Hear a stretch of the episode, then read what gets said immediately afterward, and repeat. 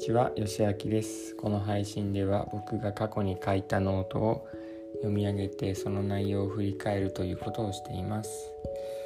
今日のノートは3月11日のノートです。タイトルはドカ食いを防ぐ対策2つ平気なふり感情の採点読み上げていきます。特別お腹が減っているわけでもないのにドカ食いしちゃうことってありませんか？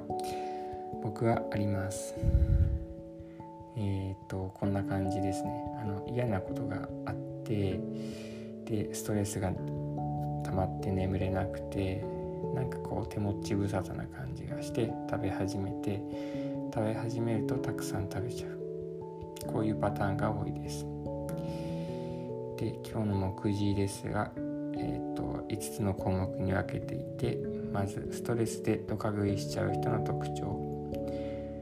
で、えー、対策1として平気なふりをして人と関わる。対策2として感情を採点して落ち着く。で最後にまとめとおまけです。えっ、とストレスでドカ食いしちゃう人の特徴ということでえー、とこれはメンタリスト DAIGO さんの動画を見てそこから得た情報だったと思います。ストレスでドカ食いしてしまう人って不安型の場合が多いそうです。不安を感じた時にそれにうまく対処できなくてそこから逃れるために一時的に気分が良くなるものに手を出してしまうそうです。でその一つがドカ食いなのかなと思います。なるほどなと思いました。食べたいから食べるという感じではないんですよね。不安型であるっていうあの自覚はなかったですけどよく振り返ってみると思い当たる感じがしました。で、えーと、対策が2つあってまず1つ目ですね。平気なふりをして人と関わる。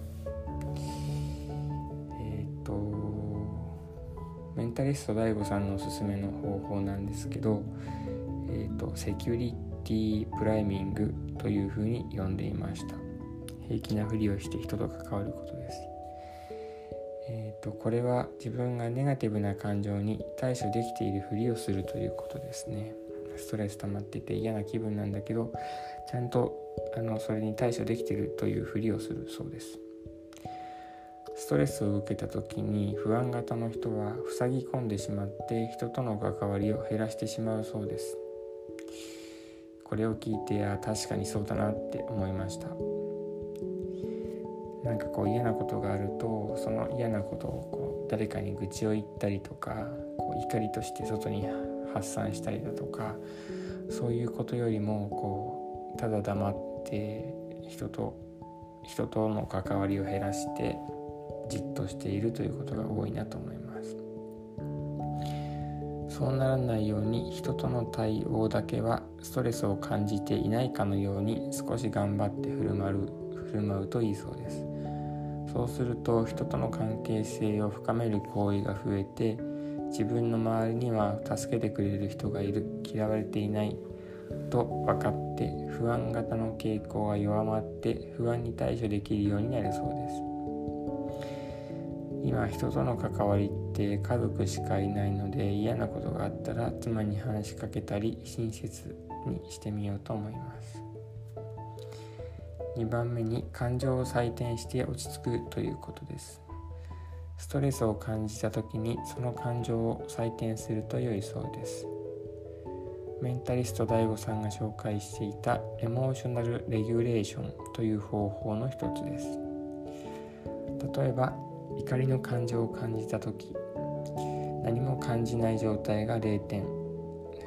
誰かをその相手を殺したいくらいの怒りがあったら100点。だとして今感じた怒りは何点くらいかなと採点するんですね。感情のコントロールが苦手な人はこう0か100かみたいになりがちだそうです。これも心当たりがある感じがします。なんか嫌なことがあってああもうダメだってなった時にはもう全部ダメみたいになってしまう。あとはなんかこう食べ食べちゃった時ああ食べちゃったなって思ったらもうなくなるまで全部食べちゃうみたいなことがよくあります。感情を採点すると客観的になれるんでコントロールしやすくなるそうです。0か100かじゃなくてあ30ぐらいだなとか結構今日は強い70ぐらいだなとかっていうふうに評価すると客観的になれてコントロールしやすいそうです。でこの日の前の日 UberEats はかなりストレスフルだったそうです。ストレスフルだったようです。なのでストレスを感じたらその都度採点してみました。遠い配達先が多くてストレス。60点。光が丘でピックアップにとても時間がかかった。65点。光が丘でピックアップ後に風で自転車が傾いていてその上に他の人の自転車が倒れていて嫌な気分だった。50点。風が強くて自転車が進まなくてストレスだった。30点。2時間半でたった3件しか配達できなくて効率悪すぎる。60点。今日の1時間あたりの単価は806円。やってられない。70点みたいな感じですね。でまあこういうふうに評価してみた上でまあこれがずっと続くわけじゃないだろうなっていうふうに思えるとストレスは軽減してああもうダメだ。じゃなくてまあこの結果は辛いけどもう少し様子を見て頑張ってみようみたいになるんじゃないかと思います。でまとめです。今日はドカ食いの防ぎ方ということで不安型だとドカ食いしやすいストレスでやられてる時でも人とのコミュニケーションは頑張っておこう。そうすると結果的に不安が軽減する。ストレスを受けた時の感情を採点するとストレスコントロールがしやすくなる。そんなお話でした。長年ドカ食いが治らなかったですがこういう対策を一つずつ積み重ねたら良くなるかもしれないなと思っています。で最後におまけなんですが悪癖を直す時に〇〇しないというやり方よりも〇〇したくなったら代わりに〇〇するという方法が効果的だそうです。なので僕はお菓子が食べたくなったら代わりにさつまいもを食べるということをしています。えっ、ー、ともう1年以上続けていて最近美味しいさつまいもに出会いましたということで。えっ、ー、とそうなんですね。